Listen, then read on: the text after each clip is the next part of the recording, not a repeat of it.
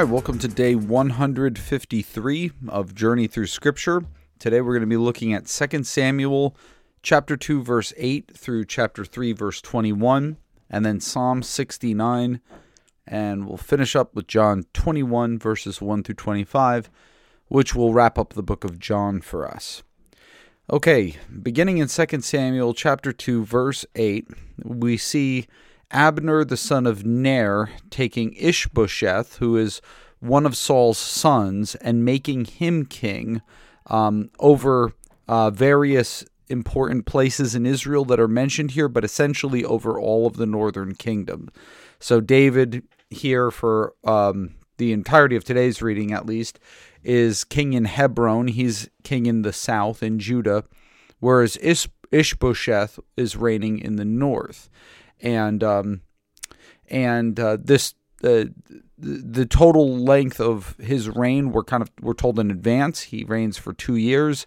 David reigns in Hebron uh, a total of seven years and six months, but that's obviously that this is kind of like um, in retrospect the the events that are about to transpire in other words don't take place after these time periods um, they take place as as part of their total reign uh, an interesting thing here about the uh, the the man Ishbosheth, if you look at his name, Ishbosheth literally means man of shame. Okay, uh, Ish is the Hebrew word for man, and Bosheth is the Hebrew word for shame. Probably unlikely that Saul would actually name his kid that. Um, and so, what has probably happened here, if you look at what this guy is called, in First Chronicles 8:33 and 9:30, you'll see there that he's called Esh Baal. Okay? Baal of course being the name of the Canaanite storm deity or, you know, kind of like also like a generic name for male deities. Um, and so what's probably happened is that uh, the uh, an editor or writer of First Samuel of Second Samuel here has has altered the name because the name had Baal in it. It is now uh, instead of writing Baal, he writes shame. Um, the the other thing uh, the, we also see this with a few other names, by the way. Uh, also um, having to do with the house of Saul is Mephibosheth, who appears in 2 Samuel 4 4. Well, uh, in First Chronicles, uh, chapter 8, verse 34 and 940, he is called Merib Baal. So there again, we have Baal replaced with the word shame. We even see this in 2 Samuel 11 21 with respect to Gideon's nickname. Remember Gideon back in Judges chapter 6? His nickname was Jerubbaal. Let Baal con- contend for himself, right? Is kind of the idea there. Well, in 2 Samuel, typical with Baal names, um, it is changed to Jerubbesheth. Again, the same, the Bosheth, meaning shame. And so, uh, yes, somebody, uh, the writer or editor of the book of Samuel, has altered this, apparently has altered these names, um, uh, probably to indicate that it is indeed a shameful thing to name your child after Baal.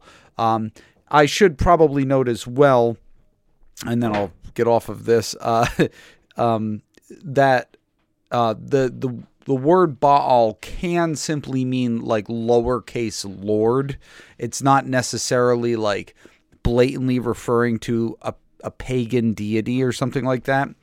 Um, and so, it, it, because some have suggested there's not a lot of hint elsewhere in uh, the books of Samuel that Saul worshipped foreign deities. Like one thing that he does seem to have his head on straight about is worshiping Yahweh. Uh, but then again, you know, he's naming his kids with with the name Baal in there, and if and if that is to be taken as a personal personal name, then that would be an indication of um, some kind of um, allegiance to to other gods alongside of Yahweh. By the way, I apologize for any background noise today. Uh, I've mentioned it before, but um, my autistic daughter is upstairs in her room with a wood floor, which is right above me, and she's playing in there, so I can we can hear it. So that's how things are around here. Okay, so uh, next we see um, Abner, the son of Ner, getting all the servants of Ishbosheth and gathering them at Gibeon, which is kind of like further south. Um, so uh, I think it's roughly about five miles away from Jerusalem, if I remember correctly. And then Joab, the son of Zeruiah, gathers the servants of David. And uh, we've already met uh, the sons of Zeruiah are important characters in the David story. We've met another one of these brothers, Abishai, already. In uh, he's the one who went down to the camp of Saul when they stole the spear and the jug of water back in 1 Samuel 26. But now we're introduced to his brother Joab, who is a, a again a very prominent character. And they all meet at Gibeon, and they're on two sides of the pool of Gibeon uh, the servants of Saul, of the house of Saul, and the servants of David. And Abner says, Let the young man arise and compete before us. This um, kind of reminds me of the scenario with Goliath, right? That there's some kind of champion, some kind of contest going on here. Really not given a lot of detail about it, and except for the fact that uh, apparently this runs itself 12 times, and each of the times there's no clear winner. And uh, it eventually erupts into a a battle in which the men of uh, Israel, that is the north, under Abner, that is the house of Saul, are beaten by those who are of David, that is of the south, the Judeans, um, and um, and those are of course led by the the sons of Zeruiah, with Joab being the most prominent. Um, and uh, of the three, the youngest one, whom we've not been introduced to yet, his name is Asahel. Now, Asahel is swift of foot as a wild gazelle. And apparently, after the battle, um, Abner takes off. The commander of the House of Saul's army takes off, and Asahel is um, on foot pursuing him. And uh, Abner does what he can to get him to stop running. Uh, basically, like, hey, there's plenty of young men around who have fallen in battle. Why don't you take his spoil? Um, why uh, why should I fight you? How then could I lift up my face to your brother Joab? Um, and kind of when he has no other choice, Abner strikes him, it says, in the stomach with the butt of his spear, so that the spear comes out of Asahel's back and he dies. Uh, Joab, of course, is not very happy about this, being his brother, and so he pursues Abner. You eventually uh, have them run down where the two armies are kind of st- taking their stand atop a hill, and Abner is able to defuse the situation. How long will it be before you tell your people to turn from the pursuit of their brothers? Will the sword devour forever? And Joab sees the the witness, w- wisdom in this, although you know later on, as we kind of learn a little bit more about the character of Joab, he may simply be waiting for a better opportunity to get Abner by himself, given that Abner's just killed his brother. Um, but Joab uh, sees the wisdom in this and says, "As God lives, if you have not spoken, had not spoken, surely the men would have given up, would not have given up the pursuit of their brothers until the morning." And so he blows the trumpet, and they give up their pursuit, and there's no more fighting.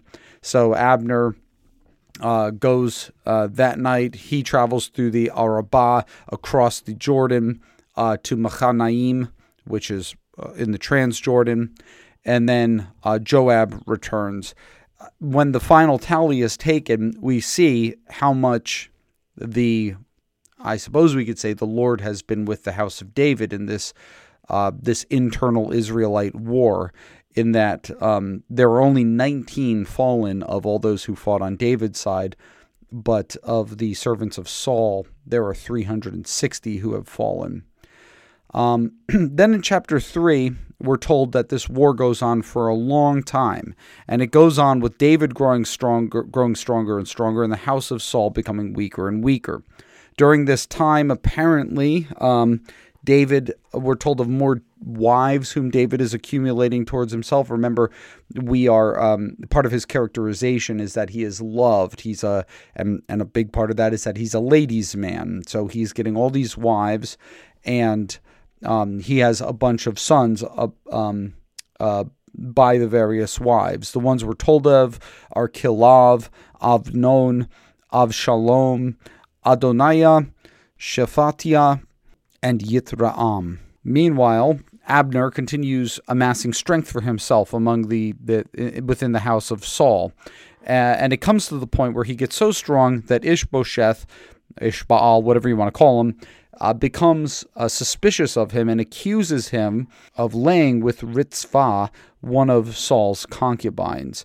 And Abner takes this as a huge insult and uh, basically uh, renounces the house of Saul as a result of this, and um, and and commits himself to the house of David. He says, God do so to Abner and more also, if I do not accomplish for David what Yahweh has sworn to him. So I'm going to, he even wants to be the one through whom God accomplishes, exalting the house of David. So um, this man who has been, we've seen, has been nothing but loyal to Saul and now loyal to his descendants, installing his son on the throne, uh, is now going to defect to David. And so he sends messengers to him and proposes a covenant with him. Um, and he tells him, Look, if you make a covenant with me, my hand shall be with you to bring over all Israel to you. And David um, likes this idea, but remembers that his first wife, Michal, is has been given to um, Paltiel, son of son of Laish, by Saul, and he wants her back. And so he says, You will not see my face unless you first bring me Michal, Saul's daughter, um, to me. And so Abner is able um, to do that. Uh, David also sends messengers to Ishbosheth, so it's a little questionable as to like exactly how this worked. Uh, part of the appeal that David uses is that uh, I have um, I, for her I paid the bridal price price of a hundred foreskins of the Philistines, and remember it was actually a lot more than that that he delivered, and so, uh, however it is that this worked, uh, she does end up returning to David. And it says that her husband went with her weeping all the way to Bahurim. No doubt he was upset about this. Um, and you kind of look at this and you're like, well, that's is that kind of nasty on David's part? Like this man seems just wronged. A couple things to just keep in mind though is like this the scenario here, right? David was married to this woman, and because Saul wanted to kill David and she helped him escape, she he gave her in marriage to another man. So that whole marriage, like there's not it's not like there was a divorce. It's not like David divorced her, right? So it's um, if anybody suspects maybe the Deuteronomy 24 um, would apply to David here, and you know, a man who divorces his wife, she goes marry someone else, he can't remarry her. No, she was never div- properly divorced. Saul was just like, all right, you know what, David, I'm giving her to some other man, and so she was passed from David to this other guy it's not like this is a happy situation. It's not like that's a just situation. And this man, who is weeping, who is upset, was happy to take the wife of another man. So, uh, you know, we I think we need to look into the entire background scenario here. Obviously, I'm not. I, I don't think we should defend David at all costs in any and everything he does. But, you know, imagine guys listening or women, imagine your husband, your wife had been taken away from you from a third party for doing for not doing anything. It's not like you even did anything wrong, and given to someone else um, who wasn't who was never married to them, right? Like no, there's no divorce or anything like that. How would you feel about that? And would it be just if um, if your husband or wife were removed from that household and brought back to you? I think that's the scenario that we have here. So um, again, I'm not bashful usually about pointing out when biblical characters do things that are immoral. I just don't think that this is really one of them. So Abner does come to the um, elders of Israel then, and these so these are the tribes that have been following King Saul, and he encourages them to go and uh, and um, recognize David as king over them, and um, uh, by by mentioning how Yahweh is indeed the one who has selected him. Uh, by the hand of my servant David, I will save my people Israel, the Lord said, from the hand of the Philistines and from the hands of all their enemies. And uh, Abner even um, appeals to Benjamin, the tribe of Benjamin, in order um, along these lines. And so um, the entire house of all of Israel and the whole house of Benjamin now are behind David, and Abner is the one who's who's kind of made this happen for him, even if there was some sentiment of of wanting to go for David.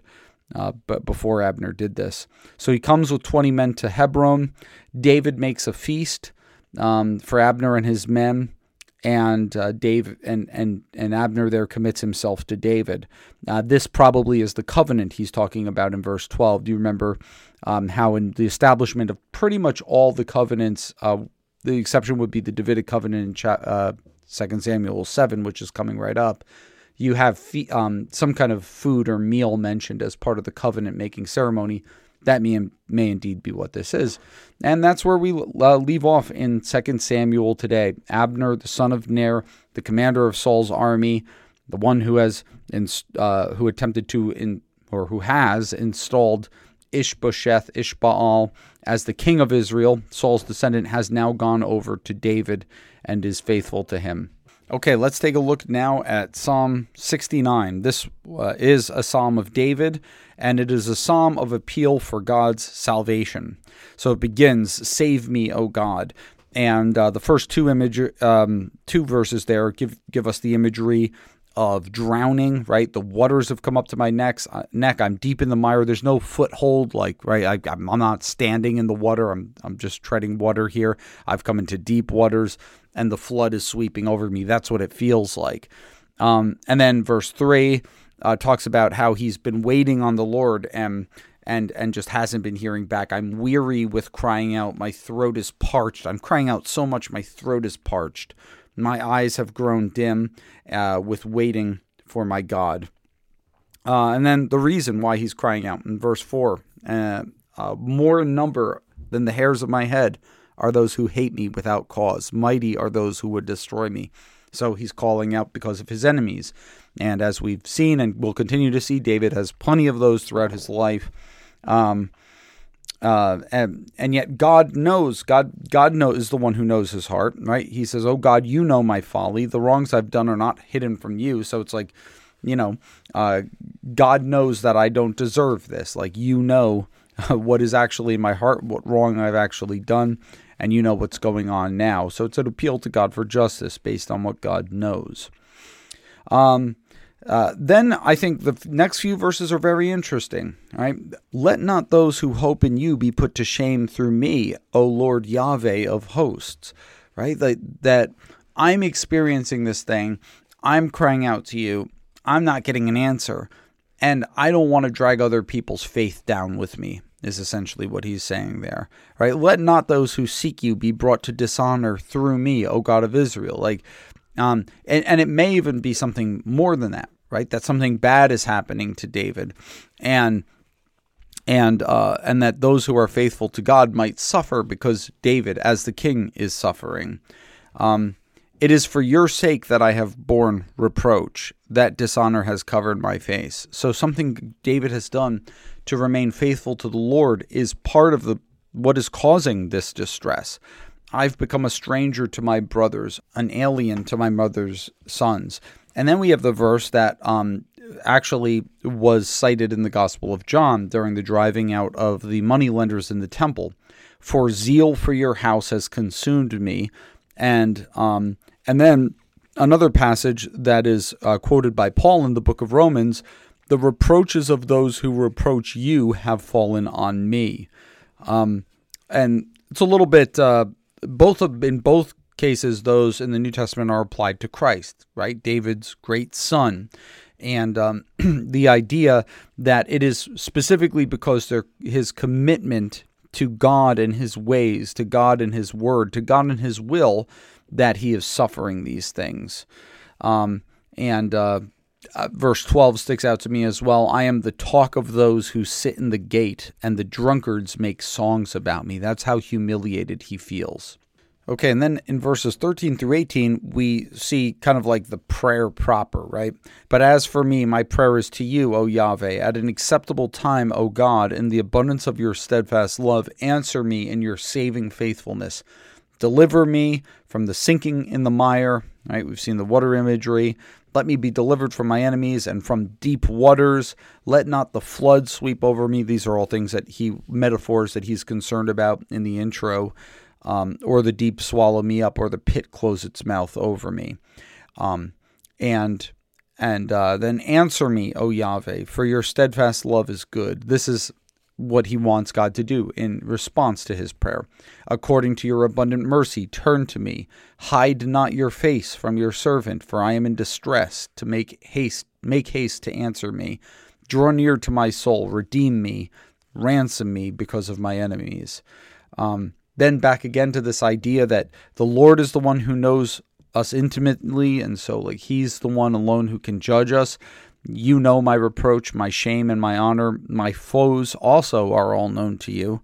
Um, so you know, God, you you're not you don't. It's not as if you don't have knowledge of the situation. Okay, I looked for pity, but there was none, and for comforters, but I found none. They gave me poison for food, and for my thirst they gave me sour wine to drink. Again, something else that is applied to Christ on the on the cross, speaking about the brutality and that even even the um, even the relief that is given in suffering in misery is itself um, is itself pitiful, right? Is itself miserable. Um, and then you have a couple verses of imprecation, which is also quoted in the New Testament, this time in Paul, uh, regarding uh, unbelieving Israel of his day.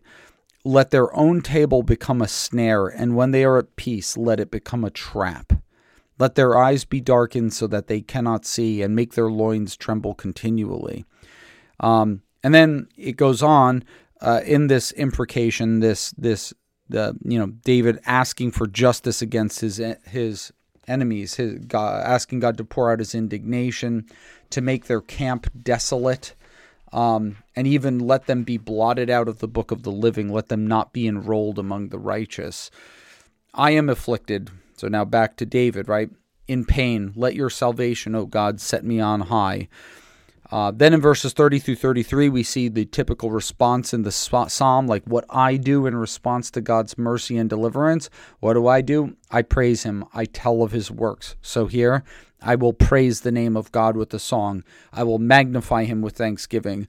This will please Yahweh more than an ox or a bull with horns and hoofs. So again, this theme of um, praises and and honoring the Lord and magnifying His name being even greater than than participating in sacrifice. When the humble see it, they will be glad.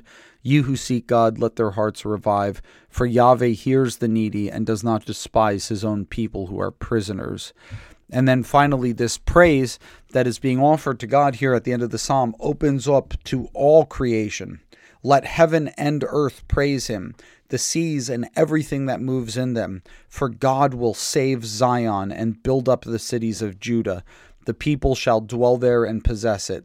The offspring of his servants shall inherit it, and those his, who love his name shall dwell in it. Okay, uh, let's go now to John chapter 21, verses 1 through 25. Here, we've already seen some of the resurrection appearances, and now, as happens in the Synoptic Gospels, the disciples are back up north at Galilee at some undisclosed time in the future, although you know Jesus apparently was with them for 40 days, so it's t- sometime in that time frame, plenty of time in there for lots of stuff to happen. And it says Jesus revealed himself again to his disciples, this time by the Sea of Tiberias, which, as I think I've noted earlier, is John's way of referring to the uh, Sea of Galilee. So uh, here it's not all 12, it's Simon, Thomas, Nathaniel, uh, the sons of Zebedee, so James and John, and then two other unnamed disciples. So, unless my fingers are wrong, that's seven. And Peter's like, I'm going to go fishing. And they're like, We'll go with you, right? Because what do you do? What, what are we supposed to do? And even when Jesus is with them, they still fish. So, uh, but that night, they're out all night, they catch nothing. And as the morning is breaking upon them, so you can imagine pulling an all nighter fishing, not catching anything. The sun is coming up and Jesus is there standing on the shore. But they don't know at first that it's him. And he calls to him, Children, do you have any fish? And they answer him, No. And he says, Well, why don't you try casting the net on the right side of the boat? And still not really knowing that it's him, they cast it, and all of a sudden it's filled with fish. And uh, and we're reminded here, right? Like when we ask, like, what's the significance of this? We're reminded of Jesus's words to him, like, "I will make you fishers of men," and even the idea that we saw with several of the um, the feeding of the large feedings of the large crowds, right? It's fish and bread, and it's the disciples who give this to people. And even uh, with the feeding of the 5,000, at least, there's 12 baskets, one for each disciple left over, right? So, kind of this idea that Jesus being with them, they are able to do what he has called them to do, and that is to go as the Father has sent me, so I am sending you. Okay, so that's you know this this this idea of fishing. From now on, you will be catcher fishers of men, and um, and when this happens the disciple whom Jesus loved, the writer of this gospel, whom we understand to be John, who has been named as a guy in the boat, um, says to Peter, "It is the Lord," and and Peter just uh, doesn't wait for anybody else. He he puts on his outer garment. Um, and he throws himself into the sea and swims to Jesus. Um, the disciple, the other disciples, are dragging the fish and um, uh, in a net, and they get to shore. And then uh, Jesus um, invites them uh, to have breakfast, and there they know it is him, and he takes it, gives it to them with the fish, and that's uh, John tells us is the third time that Jesus was revealed to them after he was raised from the dead. Now, after they're finished eating, Jesus decides to have a little talk with Peter. And the last thing Peter really, you know, the last encounter they really had was Peter denying Jesus and Jesus being being tried, which would eventually lead to his death, right? And so you can imagine the shame that Peter must have had. But notice also that in the Gospel of John, like both, anytime Peter gets any word that something's going on with Jesus since then, he just shoots out like a bullet, right? Like he he runs to the tomb. Um, he here he swims from the boat. He doesn't even wait for the boat to get in. He swims, and um, and so P, so and Jesus is ready to have a discussion with him. And, and I think it's interesting that in no gospel does Jesus bring up Peter's betrayal, right? That's said and that's done. So now let's talk about what we need to talk about. And there's two things here that indicate that um, even though Jesus isn't explicitly bringing it up, we're to be talk we're, we're to be thinking about what's being said here as kind of like the response to Peter's failure. Number 1, as you've read today, right? Jesus asks him 3 times, "Do you love me?" And just like it was 3 times that Peter denied Jesus, right? And I don't know if you remember, but I made a big deal out of this and didn't tell you why I was making a big deal. But when that happened, it noted that they were standing by a charcoal fire. Now here, um, John, you know, nobody else not mentioned in any other gospels, and these are the only two places charcoal fires are mentioned, charcoal at all for that matter, in the gospels. Here, Jesus has a charcoal fire, verse 9. Okay. And so he says to him, Do you do you love me more than these? And Peter's like, Yeah, you know that I love you. And his answer is, Feed my lambs. And he asks him again, Simon, son of John, do you love me? And he says, Yes, Lord, you know that I love you. And he says, Tend my sheep. And then he asks him a third time, Do you love me? And Peter's like, What's going on? And it says he's grieved. And he says, Lord, you know everything. You know that I love you. And Jesus says to him, Feed my sheep. Now, sometimes people make a big deal out of like technically in the Greek of this, there are different words for Greek uh, for in in the Greek, there are different words for love, and there are different words for sheep slash lamb that lambs that are used. Uh, it's probably best to take this simply as stylistic differences rather than that there's some kind of like profound thought that like if you only knew like w- when Jesus is using agapao and when he's using phileo, then you would see that um, there's a bit of a discussion of this in a, a, wonderful book that I'd recommend to a lot of people, uh, D.A. Carson's book, Exegetical Fallacies.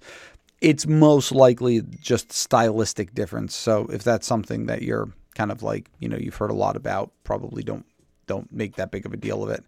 Um, but at any rate, th- this is and and this is a very uh, uh, a very important point, right? Like um, that in the midst of failure, Jesus isn't like, all right, kiss my sandals, let me make you grovel, or or like do all this penance or anything like that, right? No, you failed, you love me, and let's move forward. And the way you move forward is by feeding my sheep, by doing what I'm calling you to do towards others, right? Like the way to move forward is in ministry by by feeding those who need me. Now, that's not to say that there's no scenarios in which it's right for a person to step back from ministry um, or certain capacities in ministry.